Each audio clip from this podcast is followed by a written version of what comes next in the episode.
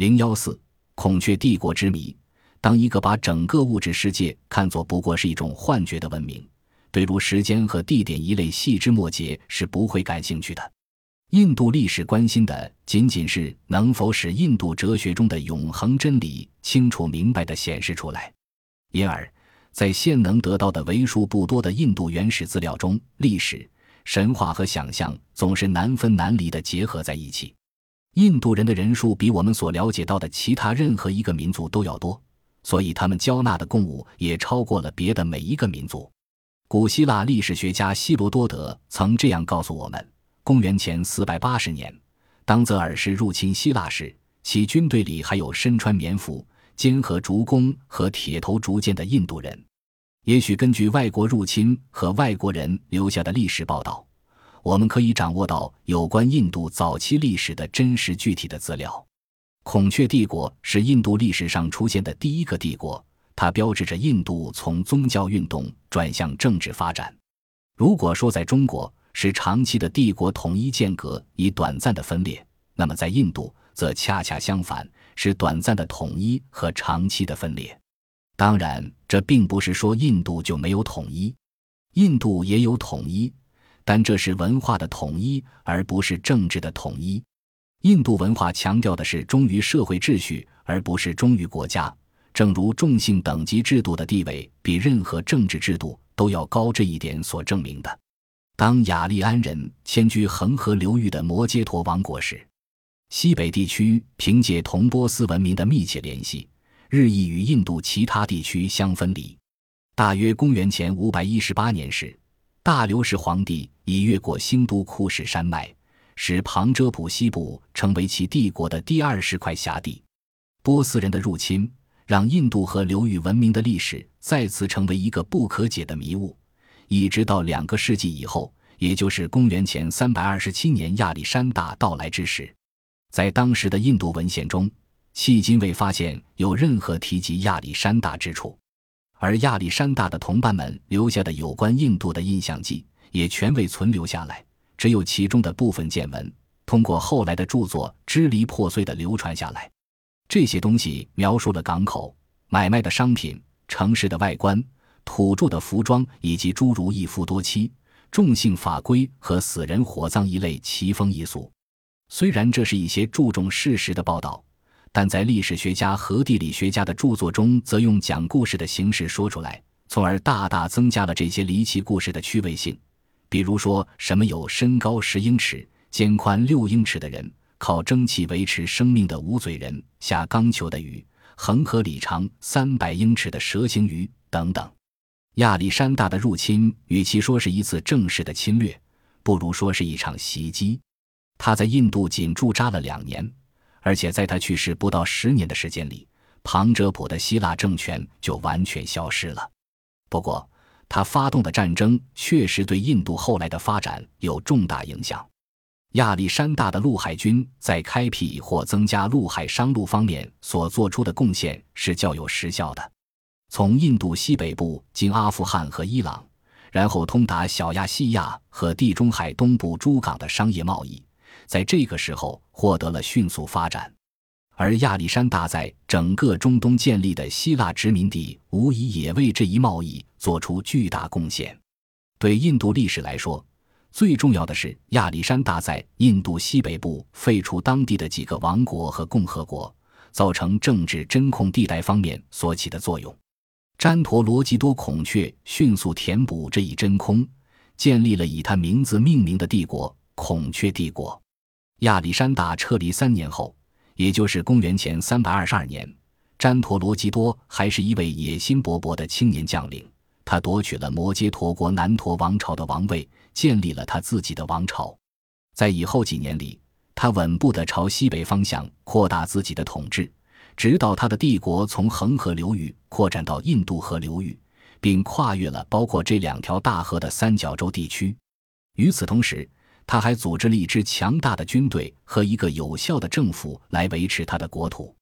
作为亚历山大继承人之一的色留古当上中东的国王后，试图重新获得亚历山大统治过的印度地区，但是詹陀罗基多毫不费力的便击退了这支希腊军队。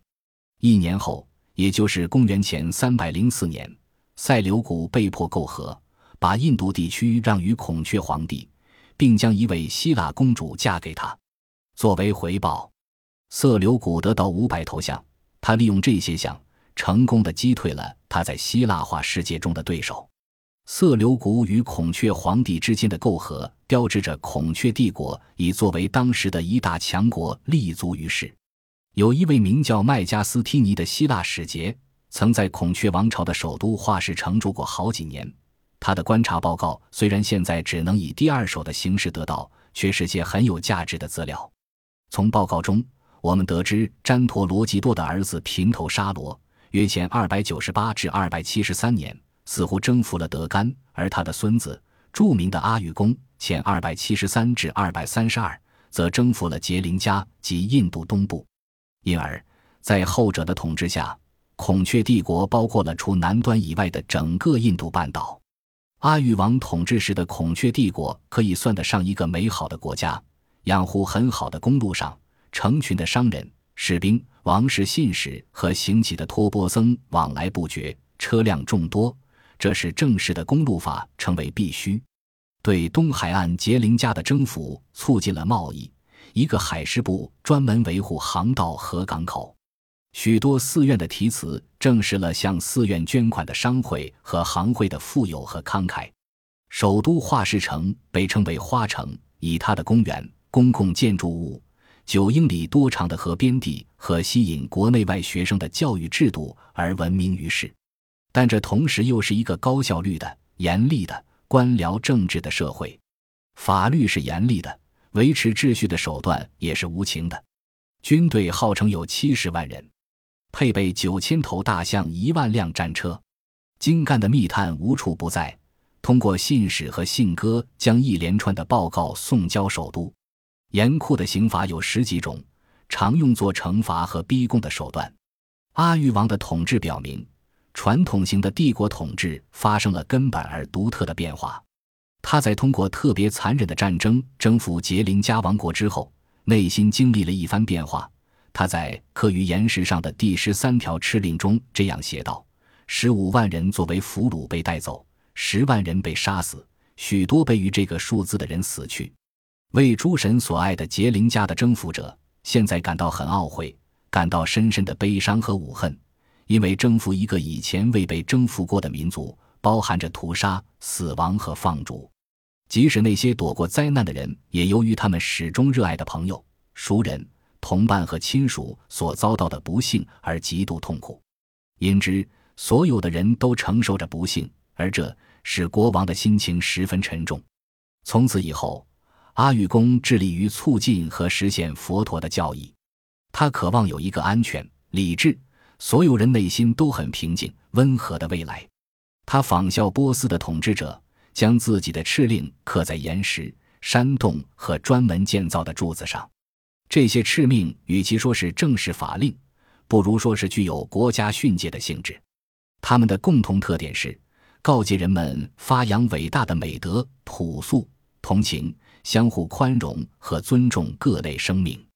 阿育王与首先考虑国家利益的考底和耶不同，他更关心的是人民，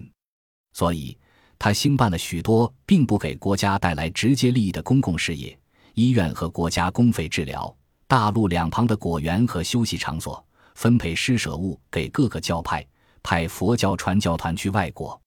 阿育王并不像现在某些人士所宣称的是印度的君士坦丁，他没有使佛教成为国教。也没有迫害其他教派，相反，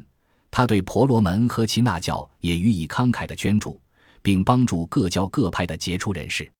这不是宗教上的变革，而是一种态度上的改变。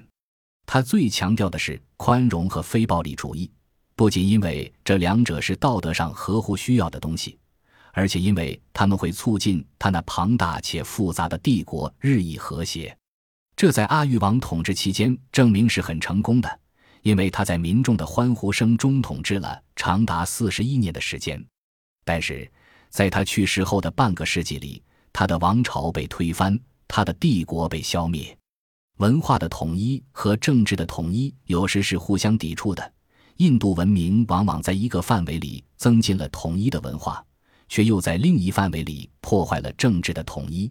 然而，这已成为到现代为止的印度历史的一个模式。